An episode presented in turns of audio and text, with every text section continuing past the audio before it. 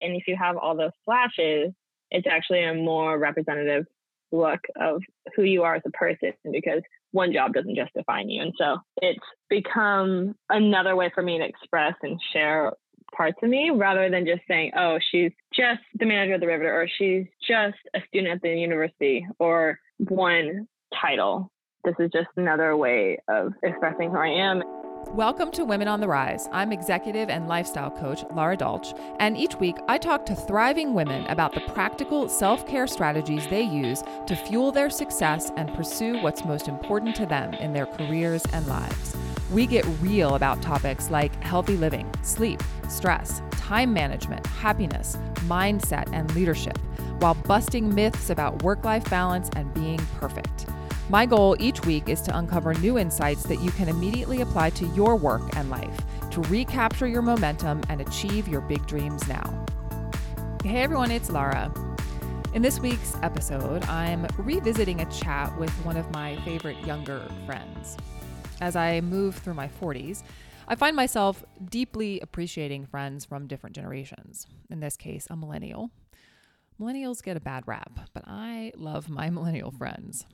Oprah calls these relationships mother sister friends, which pretty much sums up the magical dynamic created when we open ourselves up to wisdom earned in different circumstances than our own. But before I introduce you to Soleil, I want to just give you one last reminder about my April book giveaway. If you haven't already, please take a few minutes to share your thoughts about the podcast in my listener survey. And if you do that by Thursday, April 30th, this Thursday, I'll enter you in a drawing to win signed copies of books written by several of my guests. You can do that by visiting laradolch.com slash podcast survey. Again, that's laradolch.com slash podcast survey. I really appreciate your time. Thanks for doing that. Today's interview was recorded in the summer of 2019 with a young woman who, in the months leading up to the interview, was general manager of the Riveter Fremont, the co working space I call home. But Soleil Roth is much more than her day job, something I learned as we got to know each other during our daily comings and goings at the Riveter. Soleil is an award winning travel and food blogger who shares culturally immersive travel advice from her own perspective in travel and food blog Somewhere Soleil. We talked about what happens when you turn your passion into your work, the good and the bad why having multiple roles or slashes in your work life doesn't mean you're flaky or not committed. What Soleil would tell her younger, high achieving self about the importance of slowing down and how to do it, and the powerful effect that Soleil's friends have on the way she experiences life, and how she seeks out people who help balance her out. Even though we're all grounded at the moment, we can at least dream of our next travel adventure. Soleil probably has some ideas about where you go next.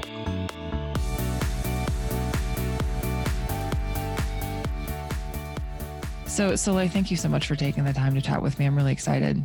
Of course, I'm super excited as well. Yeah, and it's it's fun to interact with you in this capacity. Just you know, for my listeners, we obviously know each other because uh, you work at the Riveter and I'm a member of the Riveter. And so it's been fun to sort of see and learn more about you as our friendship develops. And I'm especially excited for you because we're recording this in June and you were recently published in Saveur magazine. Can you talk about that a little bit and how that happened? Yeah. Well, back in November, I somehow, some way, won Reader's Choice for Best Travel Blog through the Saveur Blog Awards in 2018. And since then, it's kind of been a revealing of um, my passion project becoming more in the front line of what I love to do and kind of contemplating if it is something I want to go into full time as my career. But I actually connected in January. I went to the New York Times Travel Show and just went there for networking. And it was this whirlwind of travel industry people and travel bloggers. And I stopped by the Greek tourism board booth. And of course, everyone wants to go to Greece. And I just said, Hi, you know, nice to meet you. I love Greece. As everyone would probably say at the booth, and there was hundreds of thousands of people passing through. And I grabbed a card, and actually, after going to that travel show, I had realized I don't think I want to be a travel blogger full time, which we'll probably get into later. But that's a good realization. Yeah, it's just such an overwhelming lifestyle, at least full time. It's not something that I could see myself doing every day.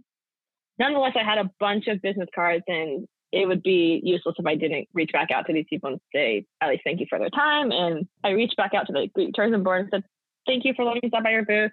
Let me know any good Greek recommendations you have when, you know, going to Greece and traveling to Greece. And they just responded, oh, we'd love to invite you to this five day food and wine gastronomy festival in Corfu. And I said, what? Um, okay.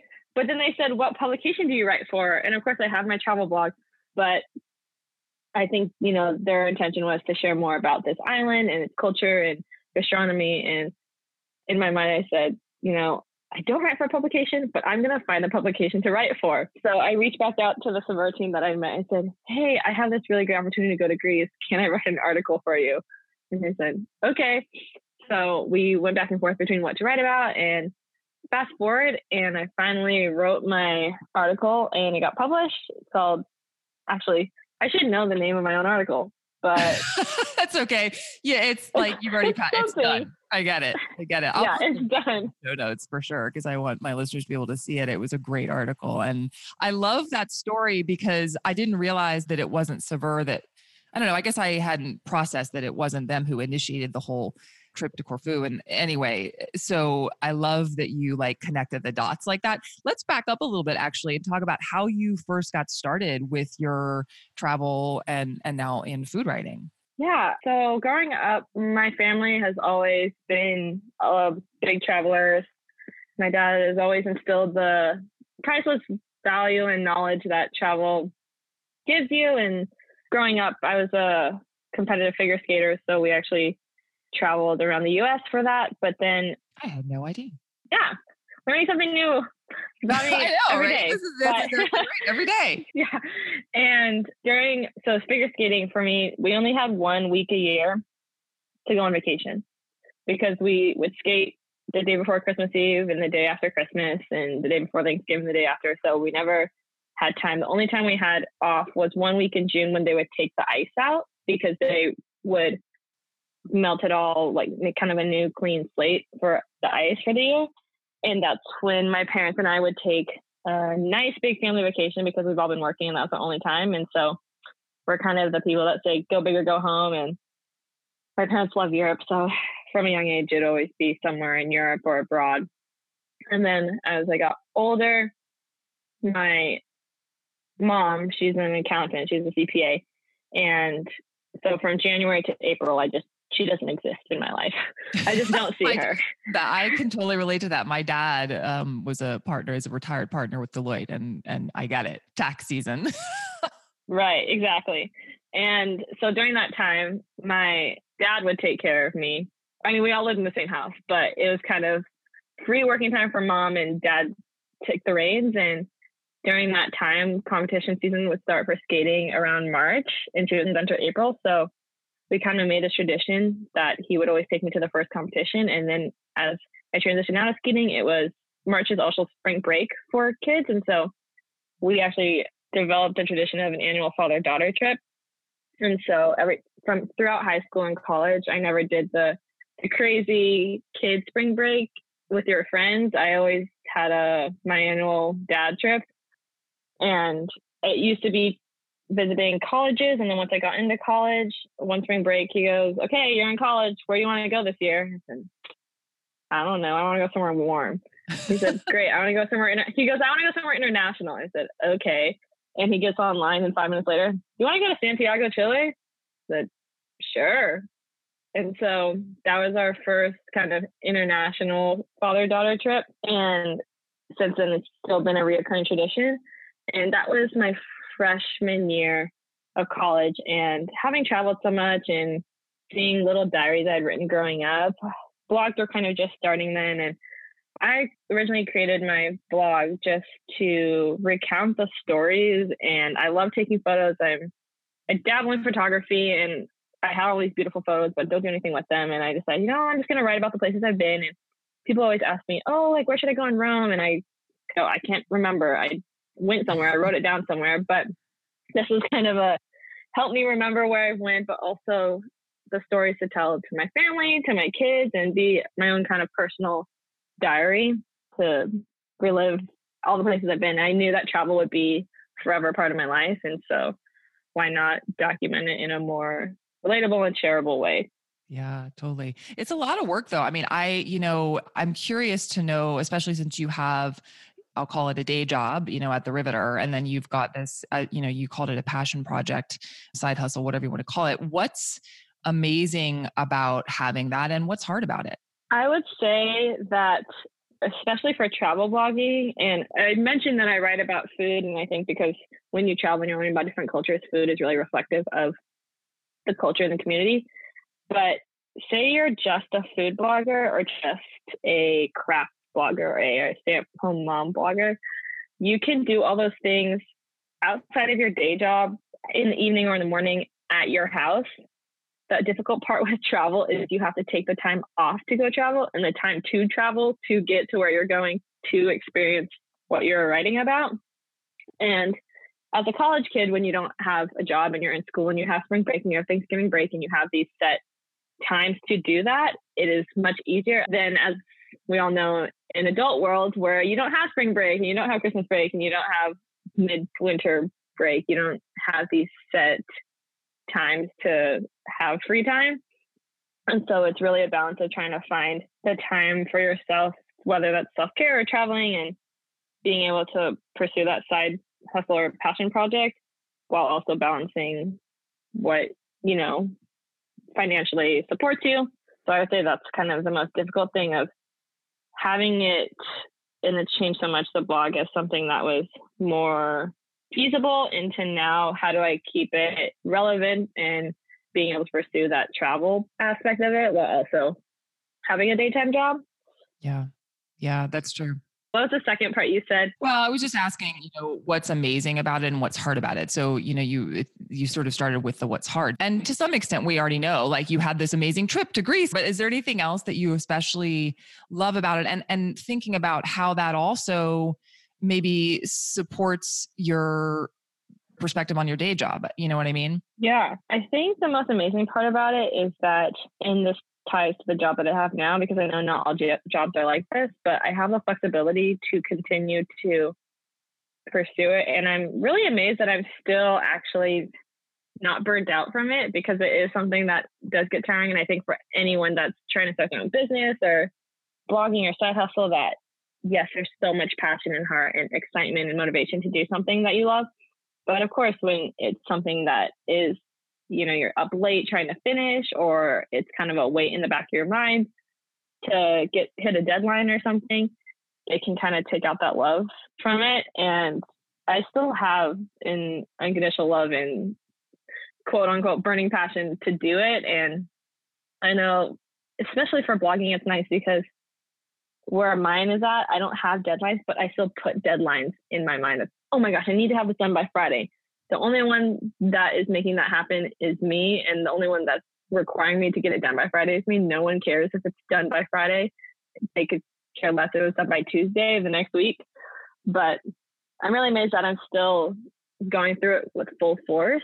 Not that I would do it any other way, but it's something that keeps beneficial returning benefits back over and over again. And even in small steps, you know, the trip to Greece was amazing, but I think my favorite thing about traveling is the people that I met. And I, you know, people say, you know, people all over the world, but it's really just those one on one connections that I've met in different spaces that make it worthwhile. And at the end of the day, whether you're going to Portland or Portugal, it's really the people you're with. And of course, learning about new cultures is important too, but it's really the people at the end of the day. Yeah, no, I love that perspective. I mean, I think, you know, I'm hearing two really important things. One is that, you know, you do have to create this structure for yourself. And if you're, if you have a, a day job, in addition, you mentioned sort of the, I'll call it the psychological weight of the side hustle or the passion project. Like mm-hmm. you feel this like pressure. I can totally relate to that where you have multiple things going on and there's this like, oh my gosh, I have to get this done. And only you are doing that, but that's part of how it becomes successful. And the other thing I'm hearing is that it adds such richness and value to your life. And that that's, I think, part of what helps you keep going. Absolutely.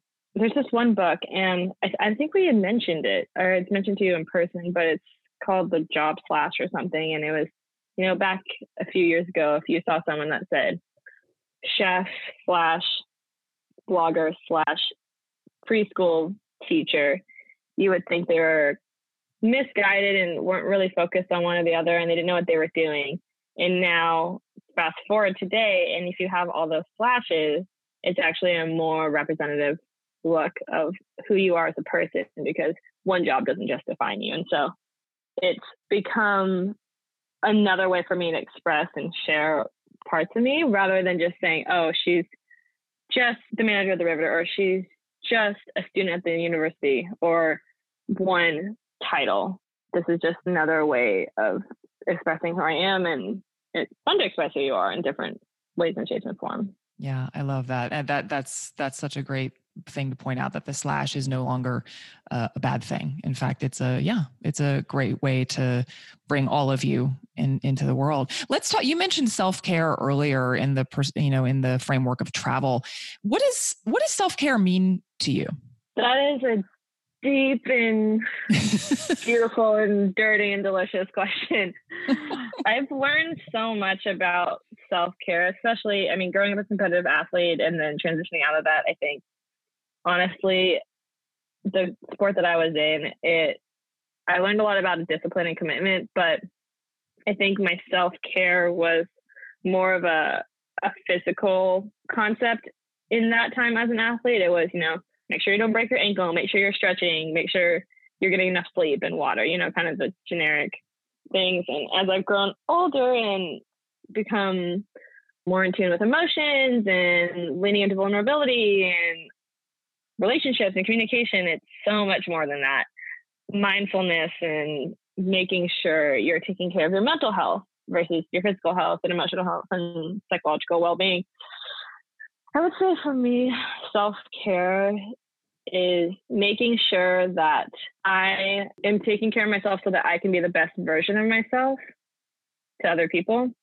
And I'm not saying the fittest or the, the smartest, but what I'm saying is that I can be a hundred percent for other people as long as I'm at a hundred percent. There's this saying, and I think I always say I don't know if it was in a sermon or a yoga class.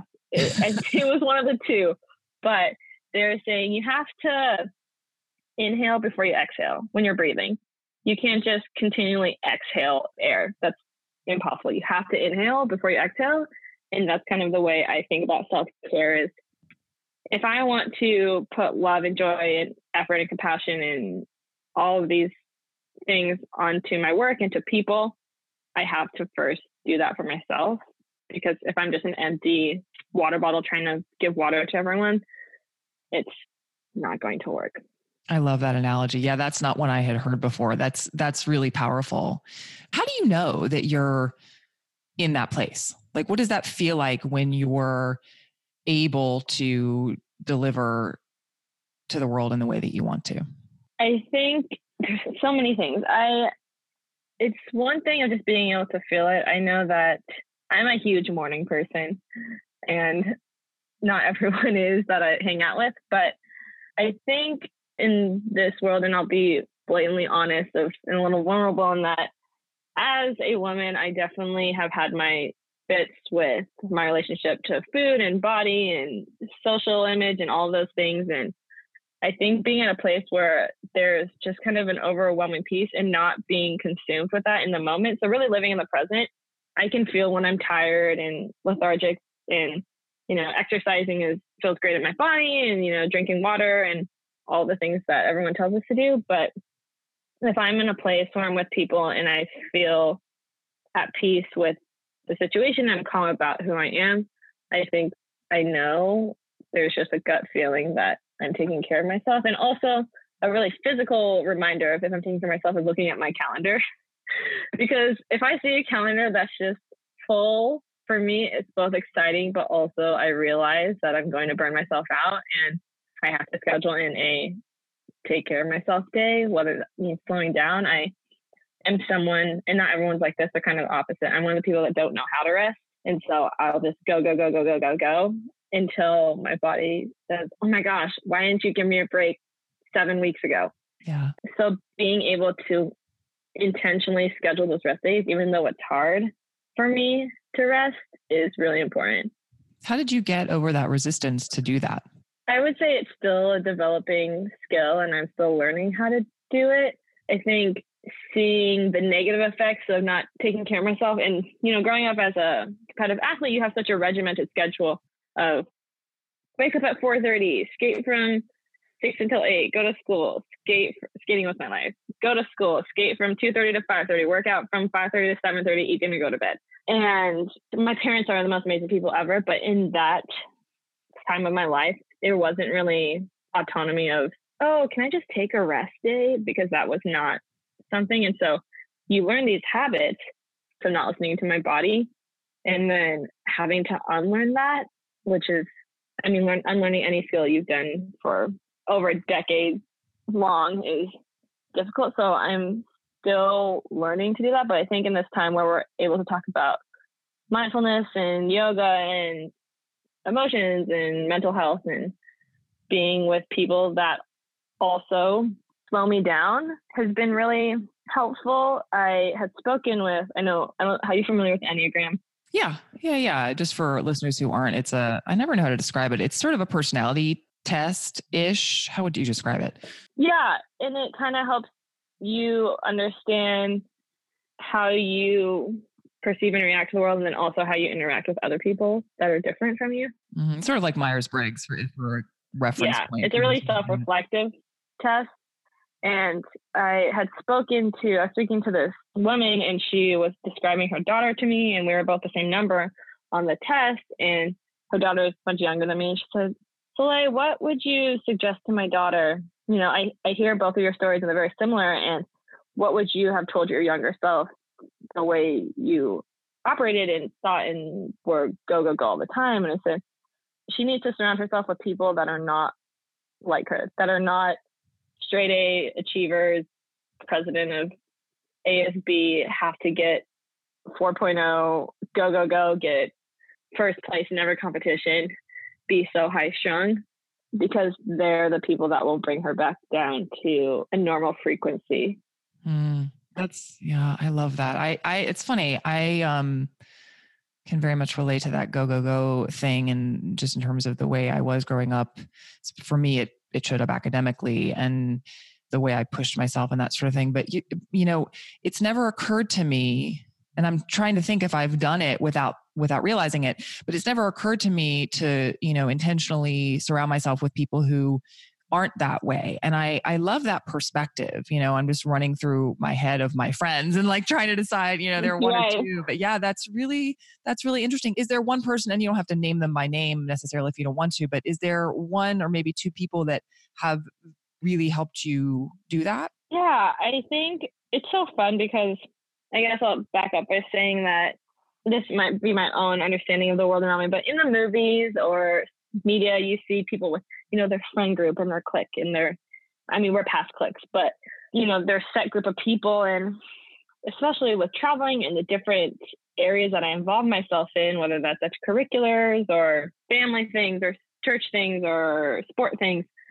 I have friends from all different walks of life and different areas and different perspectives and beliefs and they're all so vastly different from each other. And at first I said, you know, I don't really have that, you know, group of girlfriends that I just go out with every night.